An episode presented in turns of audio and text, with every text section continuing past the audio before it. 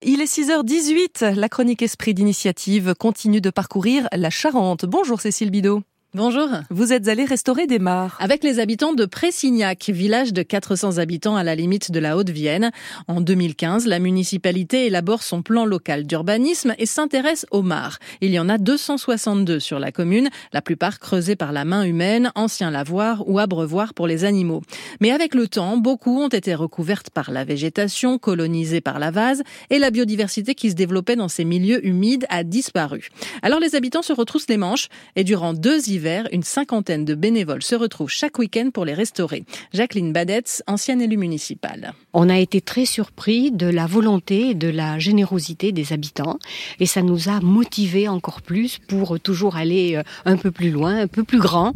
C'est une très belle et riche expérience. Cinq ans après ces gros chantiers, il faut continuer à entretenir les mares et pour cela, on peut compter sur Yann Sogeras, agriculteur à la retraite. Beaucoup de mares, c'est des marabouts elles sont à bout, quoi. Elles sont à bout de leur vie.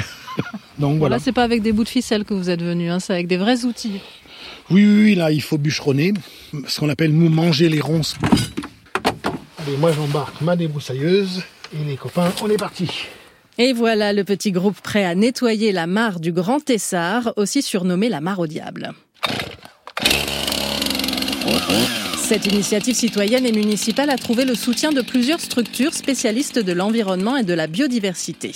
Alors là, on va descendre euh, assez prudemment au bord de la mare. Je vais essayer de ne pas mettre euh, les pieds dans l'eau.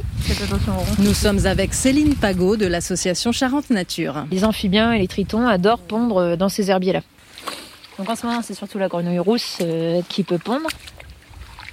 Il faut fouiller doucement hein, pour pas fragiliser tout cet écosystème parce qu'il y a vraiment beaucoup d'insectes qui vivent dans l'eau. Le Conservatoire d'espaces naturels de Nouvelle-Aquitaine s'est aussi impliqué dans cette restauration des mares. Sébastien Fournier y est chargé de mission on a pu revoir assez rapidement des espèces de libellules, euh, des amphibiens. Euh, il y a vraiment tout un tas de, cortèges qui réinvestissent euh, ces mares dès qu'on les restaure en fait.